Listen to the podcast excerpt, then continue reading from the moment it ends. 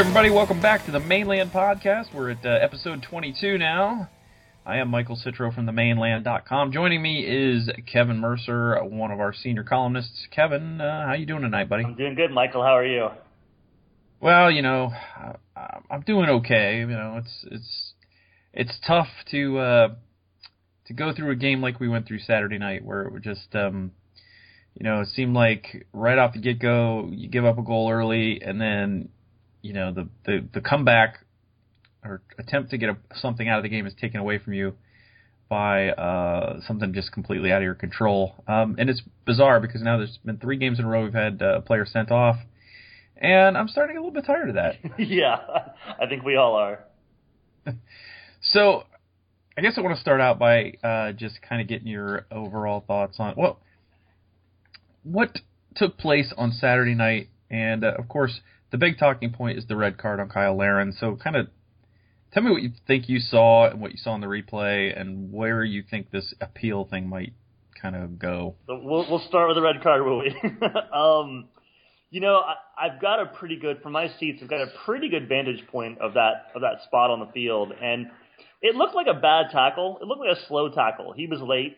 Um, he was definitely late to the tackle, and he kind of went through uh, Kljestan um, you know, we kind of it looked like a, a clumsy tackle to me from from in you know in the moment live. I kind of thought that was a bad tackle, but I really was surprised he got any card at all. Um, I thought it was just kind of a really because he because it was slow. It wasn't a, a hard crunching, you know, right. uh, take the body out kind of tackle. It, he kind of got there late and just kind of moved through him slowly and and, and kind of stood up and Kljestan fell down.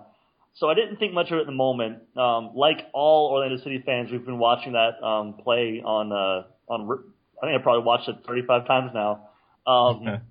And you know, I play soccer. I still play soccer, and I've done that tackle a number of times.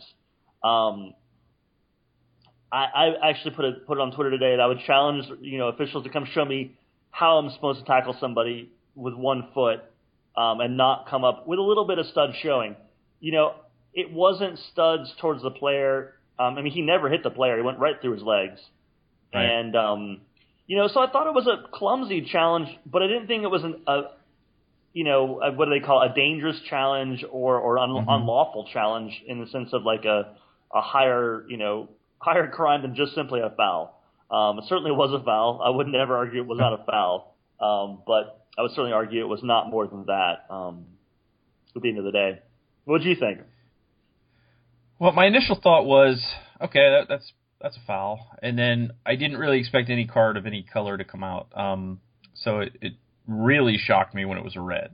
I was like, when he went to the pocket, I was like, is he really going to card him for that? And then the red came out, and and like you, I thought he was coming. He's clearly looking at the ball, not looking at the Kljestan. I'm not even sure he knew Kljestan was there, to be honest yeah. with you. He's looking at the ball coming in. He slides in he gets in between uh, Kljestan's his legs, and from where I was sitting in the press box, it it didn't look like there was any contact or only some glancing contact, if any. And so I thought, okay, uh, well, I, I guess he, he's giving him a free kick, and then pulls out the red card, and I was like, well, game's ruined. you know? And when we watched the replay in the press box, I mean, everyone in the press box just kind of groaned at not only the fact that he didn't actually touch the player until he stood up. Um, but also that the the reaction that Kljestan had, I think, uh, was a big turnoff for a lot of the media. Um, I mean, he's holding his shin, howling and rolling around like he'd been, you know, shot there. And it's that's the kind of thing I think, as soccer fans, we shouldn't put up with that crap because that's what gives the sport a bad name to people that don't like soccer, really. Um, is you know they oh a bunch of fakers and babies and blah blah blah. You know you, you hear it from people that don't like soccer that you know. I mean, it's it's an age old argument. Um, as far as the stud show, and I've I've argued with well not really argued I've mostly ignored them, but there's been a lot of New York Red Bulls fans that have been on us because we uh, we tweeted out the uh, uh, a screen cap of the uh, Wikipedia page that someone had cleverly put uh, for Sacha Kljestan had added to his Wikipedia page that he was uh, under consideration for an Oscar um, for Best Actor. And basically, what I've been arguing with them is that they keep saying, well, he shouldn't come in with a stud showing him. I don't know how you slide with your foot pointed and toes first because if you do that, your studs actually catch in the turf and you tear up your knee. Right. So I'm not I'm not exactly sure that you can 100%.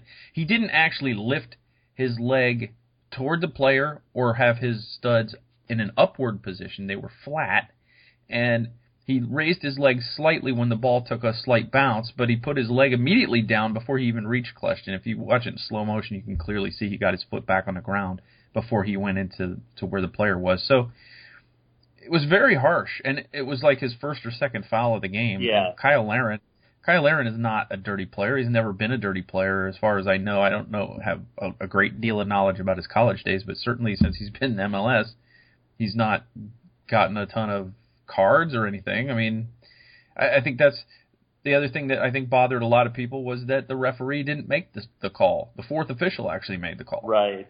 Well, And I, I don't know what your thoughts are on this, but I think basically I know that the the referee's assistants, fourth official, everybody's there to help the referee call the game and and to make it the right call. But if you're going to do something of that magnitude, you need to be pretty sure of what you saw, so that that person is just kind of confirming what you saw. Yeah, I agree. And you know, you said a couple of things I want to kind of go back towards really fast, if you don't mind. The first thing is the idea of Sure. the fans. Um, you know, around me, I've got a lot of fans who are from elsewhere. Um, people who are coming into the league from Brazil, from England. I think there was a guy from uh, Ireland in front of me, and that on top of you've got people watching all over the world now through these different, um, you know, different TV deals you know, this is something that I, I'm a lifelong soccer fan. I get it. I understand bad calls happen, but people who are new to the game or people who are new to new to MLS, you know, they don't have to put up with it. This is something they're not invested in yet. I'm invested in, in Orlando City. I'll probably go. I'd go if they got a red card every week. You know, I'd still show up. you know, that's not. It's not going to change my love of the team or the you know. Right. anything. But some people who are trying to get used to the, the, the game are going to be turned off if your team gets red carded every week. That's you know, it just doesn't. It's just not fun. If you look at the first, you know, what was it, whatever, six to eight minutes of the game, it was a fun game. Um, I'm not sure Orlando was going to win that game. I thought the Red Bulls were a really talented team. Uh, I thought they they showed a lot, but I thought we showed a lot too, and I thought it was going to be a very very good game. I was excited about that game. The red card changes that game, and it really makes it unfun for us. I mean, I I really kind of you know my heart sank. Uh, the here we go again kind of feeling, Uh huh. and I, and I don't you know I don't want to feel that way every week. That's you know that's painful. Uh, you know, as, as a fan, as someone who watches this team, it's painful to see a guy who just got back from the Gold Cup. We're excited to see him play again, and then he leaves.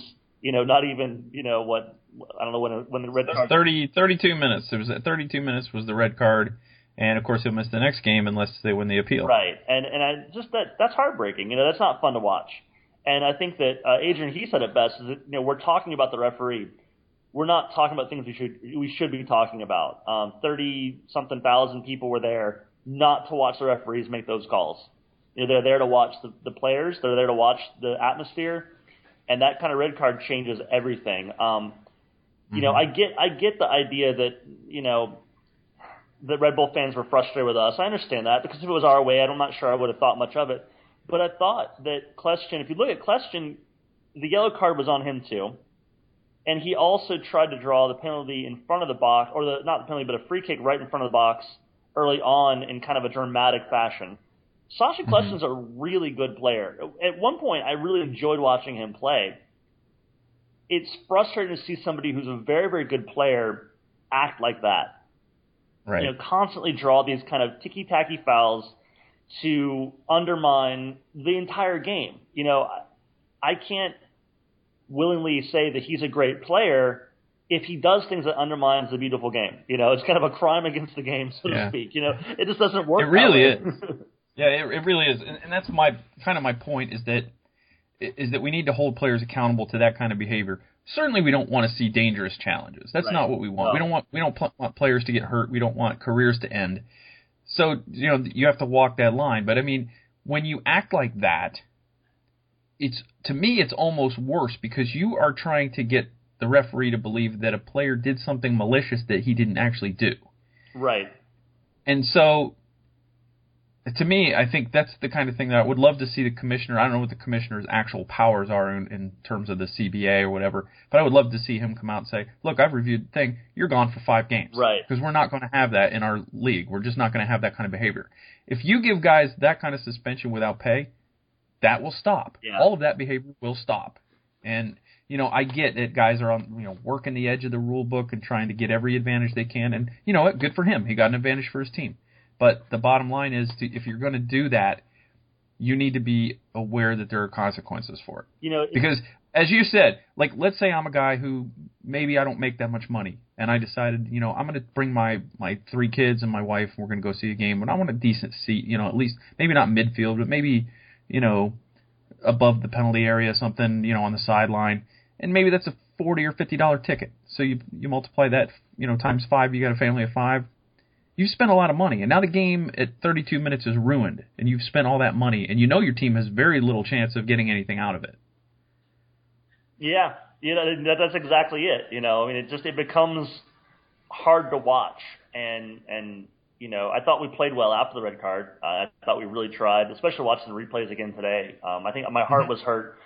I couldn't really cheer for some of the choices we had, but afterward, you realize we did make a lot of really good opportunities after. There's not a lot of Red Bulls uh, highlights after the the red card, except Yeah. for their goal. Um, but you know, and, and to, to wrap up uh, question, you know, if he walks out of there with one goal, it ends one nothing, twelve or eleven versus eleven.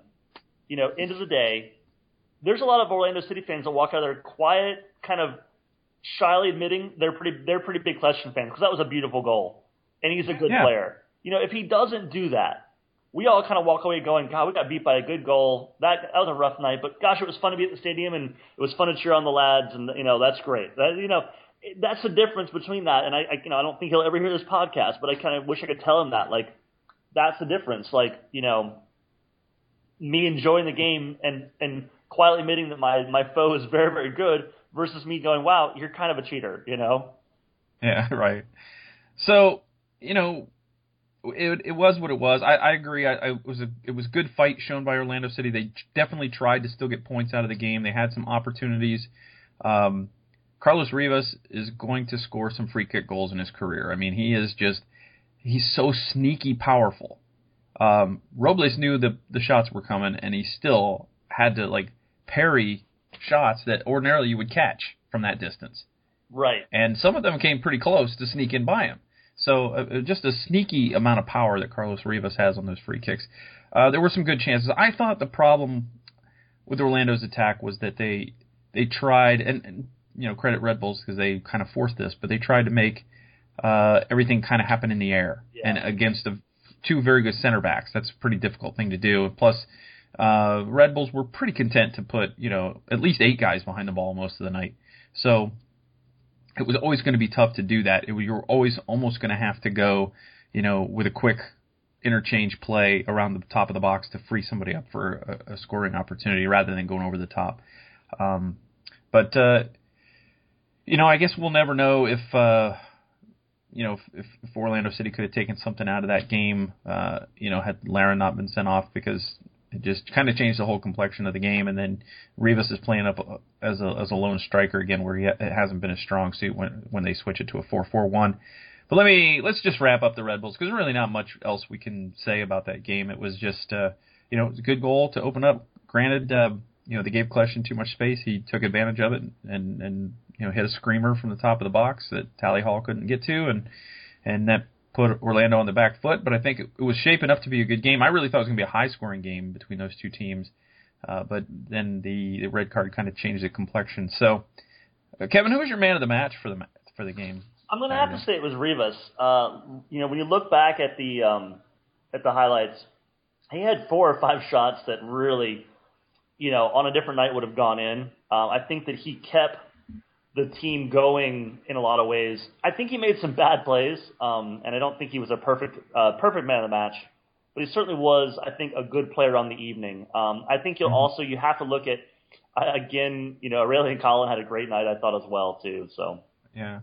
I'm uh, I, I picked Darwin Cerén. I did the grades this week, and I picked Darwin Cerén because of his his uh, I think it was second highest passing percentage, uh, had the most touches, uh, was breaking up plays left and right and, and turning defense into offense. I thought that he did a good job. Also, I think he drew like five free kicks there in the second half. Yeah.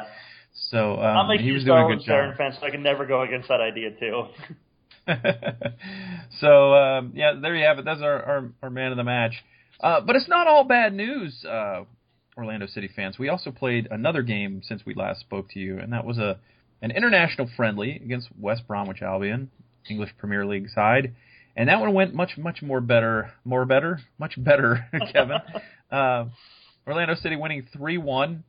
Uh, all three designated players with goals for Orlando City, and um, give me your uh, overall thoughts on that game. Well, you know, going into that, I don't think any Orlando City fan wanted that game to happen. Uh, you know, we felt depleted, we felt injured, uh, Right. we felt like that was a really bad idea for a game, and um, luckily we were wrong. I, I think that was a great game for the team's confidence. You saw a lot of the young guys playing, and Mhm. that can only be good for those guys. Um, you know, these games are a little misleading because you've got an EPL team that's not in mid-season form. Um, I was back there when we beat Newcastle, and I, you know, called my my friends and family and said, "Oh, they're gonna have an awful year. Like, I'm predicting it now." And then they actually had a pretty good year that year. So um, it's not the most, uh, you know, I wouldn't say we can take too much from it in terms of trying to beat an English team, but I think guys like Redding, Tyler Turner, um, you know, Estrella had a great game. I thought. Um, you know, some of those guys had really good games and really built some confidence. Bryan Rochez with getting the goal. You know, this is, a, I think, a good, was a good game for those guys to have. And I think in the midst of a long season, and maybe when we don't need another game, it went as well as it could. And I think it certainly should be a confidence booster for all those young guys. Yeah, I agree with you. I think for me, a lot of surprises in that game. First of all, Conor Donovan playing. Yeah. Uh, he he broke the elbow just a few weeks ago, and it was supposed to be a pretty significant um, injury to keep him out. I heard at least a month when when I was originally told what his injury was. So to go from he hadn't even really been training to go from that to to starting the game, and uh, another surprise to me, Rochez, who was certainly not fit, goes the full 90, and you could tell at 55 minutes he had nothing left. He had absolutely nothing left, and he still scored in the last 10 minutes of the game. Um, so a couple of surprises there. It was nice to see Tommy Redding get some play, and he actually played pretty well. Also, too, Um, yeah. I, I I really enjoyed that. Uh, We saw, um, I think Orlando City came out with the idea. I think it looked like this anyway. That they were going to possess the ball, and that was their intent was to possess the ball and just see if they could break West Brom down. And they were going to just try to be very careful with the ball. Anytime they were pressured, they went backwards. Anytime anybody came near them, they made the safe play. And it was like, we're going to hang on to the ball. We're going to frustrate you a little bit. And if you can counterattack off us, you know, good for you, but we're not going to make it easy by turning the ball over cheaply. And, I really thought they did a good job. If that was the game plan, it certainly worked because I don't think those those Englishmen certainly wilted in the second half. The second half was just absolute domination, I thought. Um, but it it still started out with you know a goal kind of against the run of play. West Brom takes the lead, a mistake by Tyler Turner, and it's it's one of those things where you this could have been an ugly game because you could have said you know the guys didn't need the game, it didn't mean anything, guys were wanting to rest and all that stuff. And then right before the half, Kaká just says, "Screw this, we're scoring." He's like, "I know that I'm coming out of the game at halftime. I know that it's almost halftime. I'm not letting this end like this. I'm just going to take the ball." he took a pass from Carlos Rivas in the center circle, ran about 45 yards, threw about two, three guys, and just you know powered a shot into the far corner. And I think that made all the difference in the world entering halftime because that was right on the death of the first half, and the team came out in the second half and just really didn't give West Brom the ball at all. Just said we're going to keep it, and they made more chances after the half. Uh, Rivas was dangerous. Uh, then they got you know Ribeiro on the field, and Ribeiro set up Bryan Rochez for the third goal. But it was there were a lot more chances than just those two goals in the second half. They they could have easily scored another two or three goals. Yeah, I agree. And I think Kaká's goal, uh, you know, my comment was on that one was this is what he came to Orlando to do. This is what we envisioned when we saw oh, Kaká's coming. We kind of thought that was going to happen every week, you know, in, in, in, our, in our fantasies, you know, in the fantasy right. of our brain of thinking Kaká playing at Citrus Bowl. We were hoping that that would happen all the time, and we've learned that it's hard in MLS to do that. But for one night, for one moment, we saw Kaká do something that we really, really enjoyed watching. I mean, it just looked like a kid on a on a playground, just playing with boys. It was fantastic. It was a fantastic goal. If you haven't seen it yet, go find the re- replay and watch it again. Yeah, it's. A, I mean, all you can do is say wow. And I actually watched that game last Wednesday from the stands. It was the first time all year I've actually got to sit in the stands. Although I didn't sit because I was in the supporter section, so we were standing the whole game. Good. And it was one of those things where it just looked like a nothing play. It's like, okay, he took the pass in the midfield. Okay, there he goes.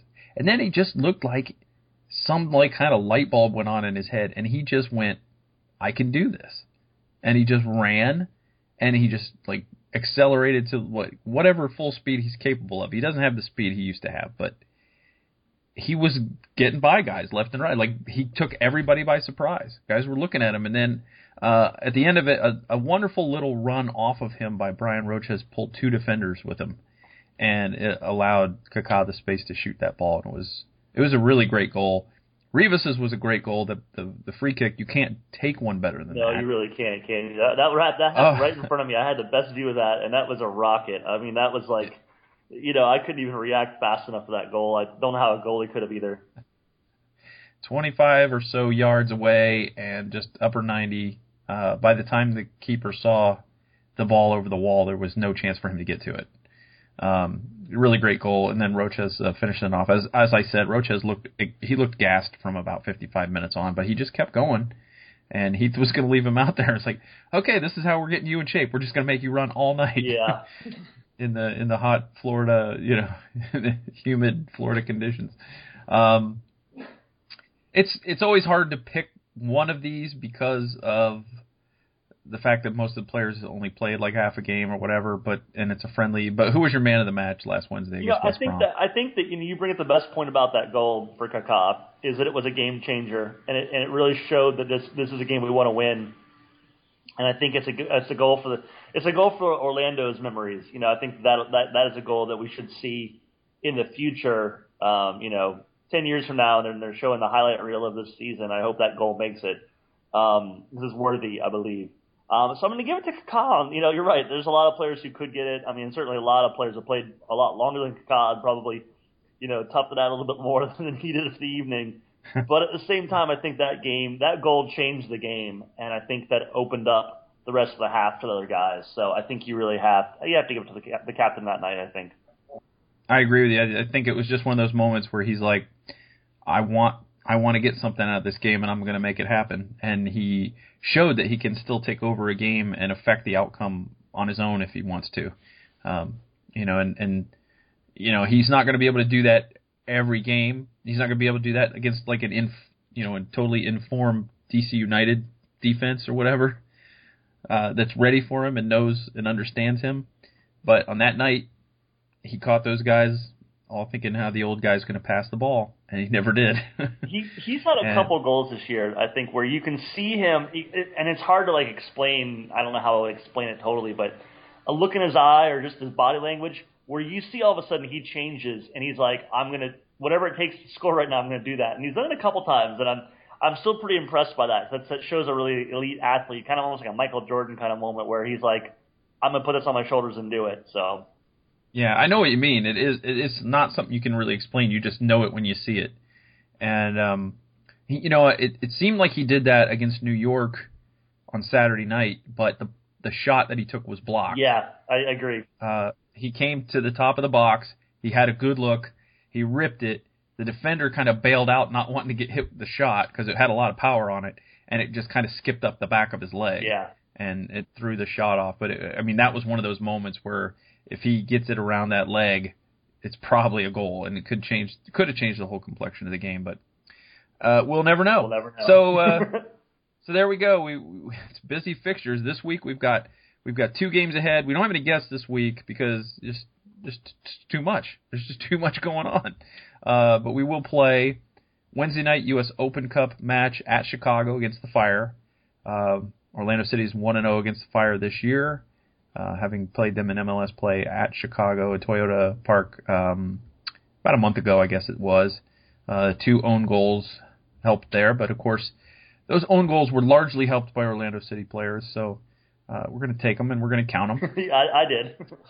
And uh, and Cyle Larin scored a, a, screamer there, but he obviously well actually he can play in uh, U.S. Open Cup yeah. play. He just can't play in the next MLS game. Yeah. So um, ah, so that'll be interesting. Also, it should be mentioned uh, Saturday night, uh, or Sunday. I'm sorry, Sunday afternoon against uh, New York City FC. We will also not see Chris Higuita, who got a yellow card uh, in that in that match on Saturday. As I think you mentioned that, uh, uh, you know, Kljestan went down easy, clutching his face, got the foul called, and Higuita was mad because he took the ball cleanly away and he knew it, and he got mad and kicked the ball after the whistle, and that drew the yellow. So uh, he is yellow card suspension. So we won't have him, and we won't have Larin for uh, New York City FC, which will suddenly have, oh my God, Frank Lampard finally, maybe. Maybe. and possibly Pirlo. Although i have heard from people that Pirlo is not going to start playing games until August, so I don't know if, if Pirlo is actually going to play. He may be in the 18. We'll see. Um, so other big doings. Uh, so as I mentioned, we got we got the game Wednesday at Chicago. Back in MLS play on Sunday at New York City FC. First trip to Yankee Stadium. That ought to be fun.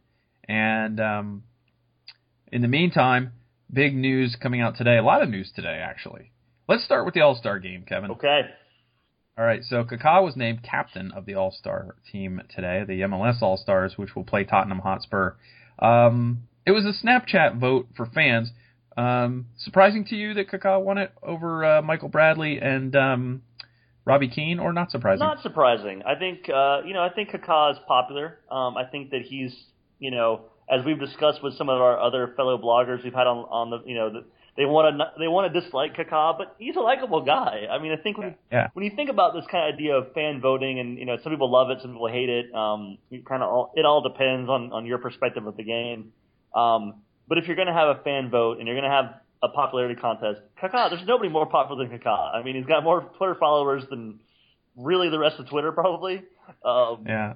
And he's just a phenomenal guy. I mean, I, you know, and I think we, we we've talked about it, and personally, and probably on the on the podcast as well, that you know our interactions with Kaká have been shockingly nice. Um, I didn't know what to expect uh, meeting him and talking to him, um, but he's this very very nice person and as humble as can be. After that rough New York uh, loss, uh, he was out signing autographs till 11:30 at night. Um, mm-hmm. Not something he has to do. Um, but something he does do because I think he he understands his his role in the team and his role in the league. So, you know, not surprised at all. He's a fantastic captain and a fantastic fantastic representative of MLS. So I think that that's a, a win win for everybody. Yeah, a friend of mine, uh, my friend Jerry, he, he called me the day after the game. I think it was. He said my wife met Kaká today. Apparently, she works at a clinic or of some sort. I'm not exactly sure what she does, but I think she's some sort of administrator, and he came in to visit. Apparently, as a friend or somebody he knows has uh, has two kids that um, they're special needs kids, and they they were in there, uh, and he was there visiting and just showing his support. And while he was there, he took pictures and autographed uh, and signed autographs for like every member of the staff in this entire place. So um, just and it was his day off, so it was just an incredible you know gesture on his part to to make himself that available. He's as you mentioned, a humble guy who you, you've never if you met him in the street, you'd never know he was like a world known superstar. No, not at all. he just he doesn't give that vibe. He doesn't act like that at all. Uh, you would never know it. He's just Ricky. yeah, it really is. He really is just kind of this easygoing person that I mean. I could almost imagine having dinner with him and just and it not being weird at all. just being like, right. you know, and you'd probably never even talk about soccer the whole time. Like unless you brought it Yeah. up, because he probably would. You know, he would just talk about anything. He would ask you how your day is. He's that kind of guy. So it's it's nice that uh, Orlando City got that uh, honor. Uh, our first year in the league, we have the All Star captain. He is the only uh, member of Orlando City who uh, made the All Star game proper. But there are two players named to the homegrown game. Although uh, one is Harrison Heath, and he won't be able to play because of his uh, knee injury against West Brom, which was uh, two knee injuries now in two friendlies if you're counting at home. Um, and uh, of course, Tyler Turner made it as well. So Tyler Turner is going to be playing for Coach Landon Donovan or Don Ovan. Uh, and uh, so that's pretty cool. So they're going to be playing against Club America's U20 team. So um, for some random reason, they're playing a U20 team from Mexico. it's a little bit random, yes. yeah. I mean, it makes sense. It's the same age, but at the same time, it's also like I would say maybe like a like a all star team from Mexico of U20 players or something would make more sense. So, but right. So I mean, that's all of this is very nice. It's all honorifics and great and that kind of thing, but it's it doesn't mean much in the whole grand scheme of things, other than the fact that uh, couple extra guys uh, are going to have some extra travel.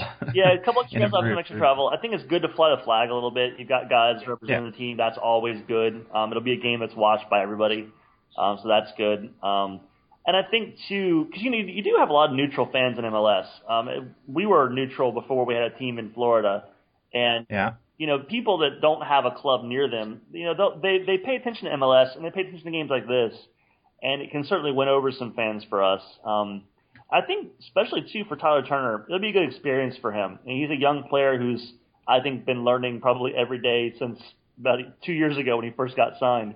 Um, and I think it'd be a good experience for him to go and travel and and be kind of part of a big event, but also you know meet some of the other young players and, and Landon Donovan, of course, is a cool guy, a cool guy to meet as well. So I'm sure somebody he's always uh, looked up to. So um, I, I think it's all win-win. As long as everyone comes home uninjured, I think it's win-win. So yeah, it'd be nice, uh, nice little publicity for Orlando City. Uh, so finally, we got one more big item that we need to talk about. That's uh, the big trade that happened today, Kevin. So Amobi Okugo had had kind of fallen out of favor, uh, had fallen out of the starting eleven, and uh, even in the friendly, I think he, he started as a center back, didn't even play his position as a midfield, typical midfield position. Um, he is no longer an Orlando City Lion. He's the first original MLS Lion to leave, and he has gone to Sporting Kansas City in exchange for defensive midfielder Servando Carrasco, who is from San Diego but grew up in Tijuana, Mexico. And um, I'm told that he's a very good defender. Uh, has sometimes struggled with his passing, which has kind of kept him from reaching his full potential as a as an MLS starter. Um, a a very much a like for like sort of swap. Um, we're not exactly sure what what the details are behind the scenes. Rumor is that um, Sporting KC has agreed to some sort of future considerations as well. And also, in addition, Orlando City has agreed, and again, this is just uh, what we've seen reported. This is not something that the the, the teams publicize. Uh, Orlando City potentially giving some cap relief to Sporting Kansas City uh, to sort of offset some of Amobi Okugo's salary. Amobi Okugo makes 300 grand a year. Uh, Servando Carrasco makes 85 grand a year. So totally a money move here for Orlando City, but why the money move? Is it just that they don't want to have a three hundred thousand dollar player on the bench, or is it that they want to free up a little bit of money to make some further moves during this transfer window? What do you think, Kevin? That's the mystery, isn't it? Um, you know, and I got to say, uh, I'm sad to see Okugo go because he was my first interview in MLS, so I, I really I thought he was a great guy personally. I thought he was a really good guy. I was always kind of hoping he would find a way to make it back in the starting lineup. Um, and I think that but I think it's still a good trade. I think it's the right trade trade to make. If he's not being utilized, it's good for the player. It's good for the team. Um, as for the the why, like the whys and hows of this, um, it looks like a chess move. Um, it looks like something we, you know we didn't have to do it. Uh, certainly, yep. we could have kept him on the bench as insurance. Um, you know, I certainly think he's in it. You know, I think that his best is still yet to come. Um, I, I don't think he's a bad player by any means, and I think he he will play very very well for Sporting Kansas City. Um, I you know I think we got a, a decent player in, in in return. I think we you know certainly somebody who can contribute this season, um, but not necessarily somebody I think is going to be a huge contributor for us. So it doesn't look like that trade is necessarily about the player as much as it is about that cap space, which makes us all start asking questions. Um, when you have these future considerations added, um, you know, we have a, a, a certain uh, Dom Dwyer that we all have uh, uh, celebrity soccer crush on over here in Orlando. Um, that we all want to bring him back home. Um, and and not to mention we've also got Chicharito rumors. We've got all these other rumors flying around everywhere about adding players, about you know, changing the way we're going to structure our club so that one of our designated players is not is no longer a designated player, so we're going to move people around. There's a lot mm-hmm. of, of moving pieces, as they say, and um, I think this will this trade today will make more sense in two weeks or one week or whenever that whenever the next trade happens. We'll all of a sudden go, oh, that makes that makes total sense. You know, right now it's kind of an algebra problem that we haven't really gotten fully into yet. Um, we're only beginning to answer right now, so. Yeah, I think it's the first domino. I don't think everything's fallen yet that, is going to fall. I think this is, uh, you know, I've I've I've dealt with some questions on the site of some fans not sure why we're doing this, don't really like the trade.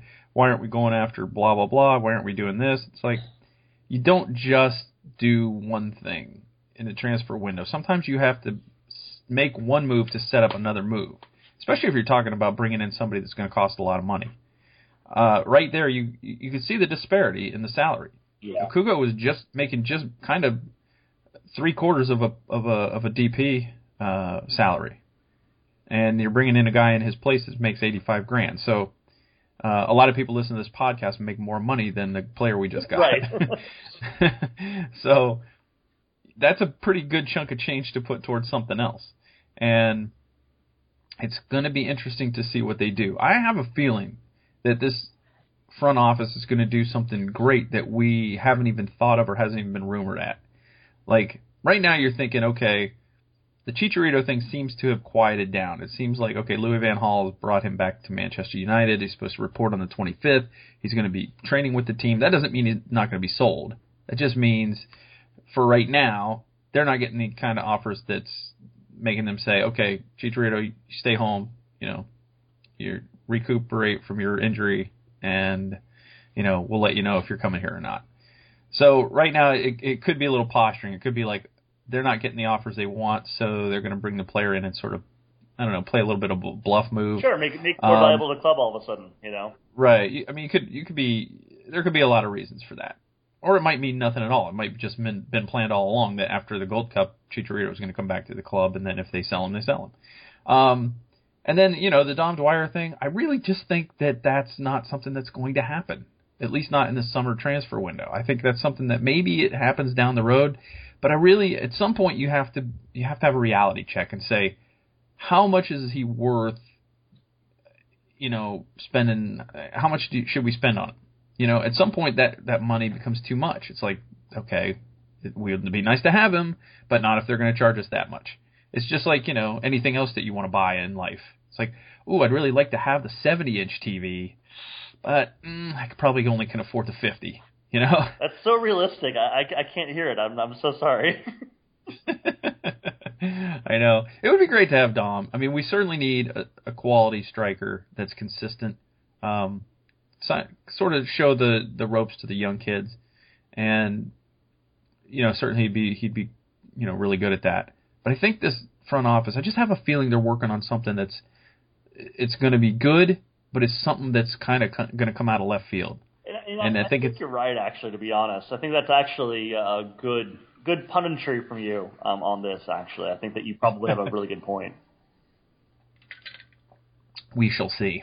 I don't know. You know, one thing uh, really fast. One thing I was thinking about with uh, this trade in MLS is is I don't know, and I'm sure some of our listeners have played the uh, the game Football Manager, uh, which is a very very complex, detailed game about managing football clubs all over the world. And mm-hmm. most of us, you know, you play Europe or England. It, it makes sense. It's very simple, very straightforward. You kind of trade this guy, trade you know, buy this guy, buy that guy. When you play MLS, it is the most complicated league to play and it's almost impossible sometimes to understand all the rules. And I think when you have a, a trade like this today, it's part of that idea that there's so many things going on that you just don't even understand because MLS has all these kind of complex ideas of how to keep parity happening. And um, mm-hmm. Yeah, so I think you know, I really do think, and it kind of goes back to your first idea that, that there's something else going on that we don't totally know about. Uh, this was the first part of that idea, and I think you're exactly right. So. Well, it'll be interesting to see how this how this all shakes out. The last bit of news that we got today uh, was fairly late in the day. We're hearing that um, uh, Sao Paulo owes a lot of money to Orlando City uh, as part of the Kaká deal, and as much as 4.3 million dollars, perhaps. And from what we've what we understand, and this being reported by a, a pretty reputable um, soccer writer that covers South American soccer, uh, apparently Orlando City's willing to give up the money if um, Sao Paulo will transfer over Paulo Henrique Ganso, who played with Kaká at Sao Paulo this past uh, this past season, and uh, he would be an interesting player for a few reasons. Number one, I guess he's not been in his greatest form this current season or this this recent season, but he's a player that has played at a high level before. He's 25 years old, so he's still got a lot of soccer left in him, and he can play that right side midfielder, attacking midfielder position uh, that has been vacated by the injury to Kevin Molino. So very intriguing player. He's a guy that knows Kaká, um, has played with Kaká, and you know obviously the Brazilian connection with Flavio da Silva and Kaká and the whole, uh, really the whole staff makes this a very intriguing and very realistic uh, target. Yeah, I think you're exactly right. And you know, you have to imagine that when the front office starts talking about these ideas and and you know they have these they have you know they have team dinners and and they're, they're all hanging out together, and they say, Kaká, what do you want? You know, what do you what would make your this is your team? What what would make you happy? I have a feeling that name might have been very very high on that list. Um, somebody that he recognized as somebody that may be available due to these you know monetary issues and also somebody that Kaká would want to bring in and work with. Um, mm-hmm. I like that idea. Um, you know, I think that's a good thing to have. Um, you want, you know, if Kaká calls and asks you to play for your team, you're going to do that. You know, it's, you're going to be ready to do that in a heartbeat. And at the same time, if you know, if he wants to play with you, that means he sees something in you that there's some chemistry. We've talked a lot about Kaká's chemistry with first Kevin Molino, now with Brek Shea, now with Darwin Cerén you know, I think that one of the biggest, maybe one of the biggest things we've had a problem with, we don't talk about it much, was I'm not sure Carlos Rivas and Kaká have a lot of chemistry yet. Um, you'll see, I mean, uh, you see it most, once or twice every game that Kaká looks at Rivas and just kind of shakes his head and says, that wasn't it. You know, that wasn't what I was looking for. and no fault to Rivas in his game. He's a young player. Um, he'll learn. He will learn. But mm-hmm. for a guy like Kaká who wants to win this year, and he said it early on he wanted to, he's looking to bring in players that understand how he plays, and that can only help the club overall. I think. Yeah, Rivas is very much uh, in the mold of that that young sort of gunslinger type. He he would rather shoot the ball than try to pass the ball. Yes, for sure. Uh, if he sees any kind of opportunity, he's going to take a rip because he's confident in his abilities. He's seen himself do these things time and time again in training. And there was a point in the New York Red Bulls game where he had the ball and he was coming across, and Kaká was wide open on the left side. And I don't know that Rivas didn't see him or just chose to shoot anyway, but you could tell that was not um, a happy moment for Kaká. That's, that's exactly the moment and, I was thinking about, actually. yeah. Exactly so um, it, it may just be that he gets locked in and that, that his vision will hopefully improve over time because – uh, the game will slow down for him a bit. He'll be able to to see all the moving pieces.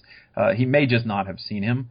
Uh, I'd like to think that if you see a wide open Ballon d'Or winner, that you'll give him the ball. I would. That's just that's that's what I, w- I would like to to think that. Um, but yeah, it'll be interesting to see because Sao Paulo, uh, being in, in financial difficulty right now, um, the thing that they've been trying to do is to sell Ganso to a European team. Now, let's say I don't know how much he'd be worth. I don't think that he would be worth like big, big money on the open market. Um, I just I just don't see him as being that type of player. But let's say he could get they could get eight million dollars for him. Let's right. say. Now they still have to turn around and give 4.3 million of that to Orlando City anyway, if that's what they truly owe. Right. Uh, so they're not getting that much out of the deal. I think it's a better deal for the team to give up the player and forgive the debt, uh, and probably it's a better deal for Orlando City to get the money than the player. Right. So uh, what that tells me is that it tells me that um, Phil Rawlins, Flavio da Silva, and uh, Paul McDonough and Adrian Heath are ready to say, it's not about the money. We need this player to win. That's what it says to me. I mean, if this, if all this is really happening behind the scenes, and we really don't know if it is, but it's been reported by a reputable writer, so we're talking about it.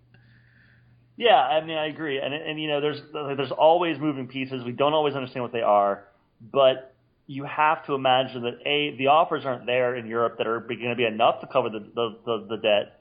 You know, maybe it's not enough to cover it. You know, maybe only covering a small amount of it. Um, or at the same time that, that you know again the front office thinks this is a player that we need to have. Um, that would add to the, the credence that the Kaká wants him, um, and that that may be it as well. So. And honestly, really, that right side is is the thing that's holding this team back from really achieving it its its full capacity as as an offense. Because although he wasn't scoring goals, Kevin Molino was getting into dangerous places early in the season. This was before the team started clicking. Right. Now he got injured before the team really started to figure out their chemistry and who they were and their identity and where everybody was going to be on the pitch. You give Kevin Molino three those three extra weeks or whatever it took and I mean, there's no telling how many goals that he would have, or that Cyle would have, or the, the strikers. I mean, all of that could have been uh, uh the the improvement is, is what I'm trying to say is the improvement we've seen in other players. We would have seen in Kevin yeah, Molino Kevin, as well. sure, definitely. Yeah, he's a yeah. So we were already seeing um, him get into dangerous spots and deliver good through balls and all of that. I think he was like in the top couple of players in the league in in uh, chances created. He was. I think, actually, if I'm not yeah, mistaken. he was for a while. Actually, So- actually, after his injury, he still was for quite a while. Yeah. So I mean, he was doing that before the team even really built any chemistry and figured each other out yet. So, you know, give him those extra few weeks that everybody else had, and I, I think this offense would look a little bit different than what we've what we've seen. We we've seen this team have the ability to create great scoring chances, but we've also seen the fact that because so many of the guys that are tasked with scoring goals are young and inexperienced, and maybe don't have the composure of a veteran, that we're leaving goals on the table and and not getting as many points and not maximi- not, not maximizing the chances that they've got. So honestly, that one right side, if you shore it up, uh, you're looking at a pretty good team. And then if everybody gets healthy and you know is is in camp instead of playing for their country, Right. there's no telling. There's really no telling what kind of tear this team could go on because you're talking about a team that didn't lose at home for two months, Right. even though they they were missing guys left and right. so anyway, I'm going to just throw this out there because we didn't have a guest this week, so I'm just going to throw out there. Do you have anything else you want to talk about this week? You know, I could go back to the red card for days. Well, actually, for really fast, uh, not the red card, but just red cards in general. Um, Yeah. You know, I was thinking about it, and, and I'm trying to be. You know, I've never been the conspiracy theorist. I'm not the guy who thinks there's a conspiracy against us in MLS. My friends are. Everyone around me is like, there's a whole thing about it, but I'm not one of those guys. But the more we get these moments, these red cards that seem kind of unsensical by players who are not aggressive, um, the more I get frustrated by by what's going on, and I started trying to figure out, okay, if it's not a conspiracy, then what is it? You know, one of the things I looked at was, you know, that the um, the list of uh, who has the most red cards. It's not us. It is it is Real Salt Lake, um, but right below us, right behind us, is New York FC. And it makes me wonder if there's something ingrained in either the referee culture that makes them, you know, kind of inherently not understand new players coming to the league because these both of these clubs have a lot of new players in the league. Certainly a lot of Mhm. veterans of MLS, but certainly a lot of, a lot of new players as well. So maybe there's a kind of a soccer cultural gap there somewhere that you know what's kind of not really a red card in Europe or in South America is all of a sudden here. Or you also have a situation where you've got players who don't necessarily understand how MLS refs call things.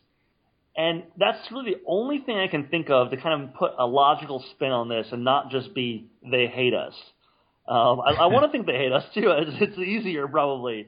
Um, Nah, they just hate us. but Kevin. yeah, and well, then I also. I also wondered too about the turf. You brought it up earlier with with Cyle Larin and the slide tackle and the turf. I also wondered too, you know, mo- but then I thought most of our red cards haven't been at home. Uh, most of them have been away from home, and they haven't always been on slide tackles either. You know, Boden's was two yellow cards. Neither one of them, I believe, was a slide tackle. So Yeah. I think that that's that idea is out. But I do wonder if expansion clubs have a discrepancy in general towards getting more red cards, and maybe something I'll look at for a future article. So. There you go, Mr. Historian. There's something for you to research. there you go. uh, one thing we do want to talk about before we get on to our um, uh, predictions for our upcoming matches. Uh, one thing I did, I did uh, kind of skip over that Orlando City also made a trade the other day in uh, picking up Corey Ashe from Houston Dynamo. And Corey came in and two two time MLS All Star came in and played uh, his first match against New York Red Bulls. Started for for the suspended Luke Boden and uh, acquitted himself very well for a guy who'd been on the team two days. Yeah, he was really looking to become a uh, a favorite. Uh, he knows, I think, I guess he knows Luke Boden's a favorite of the fans. So if he's going to try to replace him in the lineup, he needs to be a fan favorite as well. And he really did come out and really try to win us over. Uh, a lot of hustle. Um, he had one really good shot on goal, I thought. Um, really seems to fit into the system well. Uh, I think he's kind of a, you know, we have that kind of a unique uh, wing back, uh, you know, with Ramos and Boden usually. Um, I mm-hmm. think he, his speed fits in there very, very well, and I think he'll give, you know, fan favorite Luke Boden a run for the money, and I think that that's not a bad thing to have. I think uh, having competition for places is good for all the players. So. Yeah, I think fans like players that don't look like athletes necessarily, and he's five five. Yeah. So uh, with with I was joking the other day. I was I mean only half joking, but like with Ramos and and um, Ashe out there, I think the two of them together made one Matt Miazga. Um, one they were, they one Collin. Like, yeah, they they really were like probably the shortest tandem of of fullbacks that have ever played in an MLS game. Uh, but uh, you know, it's it's nice to have him. He's got good good pace. Uh, he seemed to know where to be on the field. Um, you know, when he got in the final third, that's where that chemistry, that lack of chemistry, kind of showed. Um, when he got in the final third, his passes, uh, his accuracy fell off tremendously. But he was the most accurate passer on the team the other night. He kind of disappeared a little bit in the, in the second half, and I wonder how much of that had to do with, um, you know, the the just the temperatures and the and the the fact that he hasn't been playing games, the fitness level kind of uh, sapping him toward you know down the stretch a little bit. But um, uh, I think he's going to be a good addition to the team. He's he's a versatile guy. He can play left wing uh, in a pinch, and he can play the fullback position. So, um, you know, for my money, a good pickup. Yeah, I think so too. I was I was very pleased. I, I was pleased before we picked him up to to see the name come through, and then uh, it's somebody I knew from his uh, when he played in the Gold Cup, um, one of our winning teams, the Gold Cup a, a few years back. Um, so certainly a good pickup for us, I think, and I th- definitely gives us some depth. We we need depth, and I think he gives us a lot of that. So. Yeah. Agreed. All right, so let's get on. Before we get out of here, let's get to our predictions. I, I need your prediction for U.S. Open Cup match uh, against Chicago Fire on the road, and um, what do you think is going to happen at Yankee Stadium on Sunday? So Chicago first. Um, I'm I'm really I'm really big on the uh, the Open Cup this year for the team. I really really want to win it, and I think you've got players who are are banned from the New York game um, who can play in this one. So I think you're going to see a Cyle Larin and a Cristian Higuita who really, really want to play a, you know, good, do a good representative, representative of themselves playing this week. Um, so I think that's going to be a, a critical for us. I think you'll see a full strength, full strength squad. Um, you'll see no red cards, I hope. Um, and we haven't, you know, we haven't had that problem in the Open Cup, so I, I think it'll continue. Um, knock on wood. Knock on wood. I'm right, right here. Um, but I, you know, I think I think we win. I think that I think we'll bring a full strength full strength squad against a Chicago team that's still I think trying to find themselves. Um, they kind of are a strange enigma of a team this year. Um, I think yeah, I think we win. I think we win comfortably. You know, probably a two nothing, three one, something like that. So I think we'll do well. Um, I think New York in New York is going to be hard. Uh, second game on the road. Um, and then, you know what, it's the fourth or fifth game in, you know, two weeks. So um, I think it's going to be a very, very hard game for us to play. Um, you, you know, Yankee Stadium's weird. Um, it's a strange yep. configuration. The same way we have a, an advantage playing the Citrus Bowl with the way it is with the heat and the turf. I think they have an advantage there for the fact that the configuration of that stadium is strange. Um, but I think at the same time, if they're trying to incorporate Lampard, and they're trying to incorporate maybe Pirlo, maybe not, who knows. You know, you kind of have to wonder if that will hurt their chemistry at all during that game. And I don't, I haven't seen uh, any predicted lineups for this game, so I don't know what it will be. But, um, but I think it could be competitive. I think it will be competitive, and I think that that our players will rise to the occasion as they always do. I don't think Adrian Heath led clubs, although he won't be leading on the field. He'll still be leading the club in general. Uh, they don't they don't lose three games in a row. Uh, that's not something we do. and um, so I think you're going to see a very very competitive game that Orlando was going to fight to win. Um, I'm not sure we can win it, but I think they're going to fight to win it. Um, the optimist in me will say we, we pull off a one nothing win and, and head home for Orlando, but that's optimistic, I think. All right. Well, um, what about you? Yeah, your turn now. Yeah, I'm putting me on the spot. I think that um, I agree with you with most of what you said about the Chicago game. I don't know that it'll be a blowout. I think maybe it's going to be a two-one game. I'm I'm actually I'm not big on predicting Orlando City to win, but I'm I'm going to predict a two-one win in that one. Um, mostly the reason is why is because I hate to actually predict it and be right. Yeah. You know? uh, if they're or be wrong if they if they lose and I predict them to win, I'm wrong on two counts. But if I predict them to lose and they win, it's like, hey, I'm happy I was wrong. Um, New York City FC is going to be a tough one to pl- to win because of like you said, the Yankee Stadium configuration. If you're not used to it, it's going to take very very quick passing, very quick one touch passing because the the the narrow field compacts everything. Right. Um, part of me thinks that can work in our favor, and part of me thinks that um, we've had some issues in the final third with connecting, and that could, you know, certainly hurt us. And I think David Villa is a great player in for this type of environment. I think he thrives in this type of environment. Um, and I, th- I also think that they're going to have a, a, huge amount of support uh, for Lampard if he's if it's his debut. Um, you know, everybody's going to be working hard to get him a successful debut, the way Gerrard had for uh, right. for LA Galaxy. I thought about that too. Yeah. Um, so I'm I'm going to hope that we can get out of there with a two-two tie. That's what I'm going to hope for. I like it, and that's it. I think that's that's that's. I, I think that's, that's it. I mean, we, we just need to stop the bleeding. just need to stop the bleeding. Plus, we've met New York twice, once in the preseason, once in the regular season, and there's been no winner. So yeah.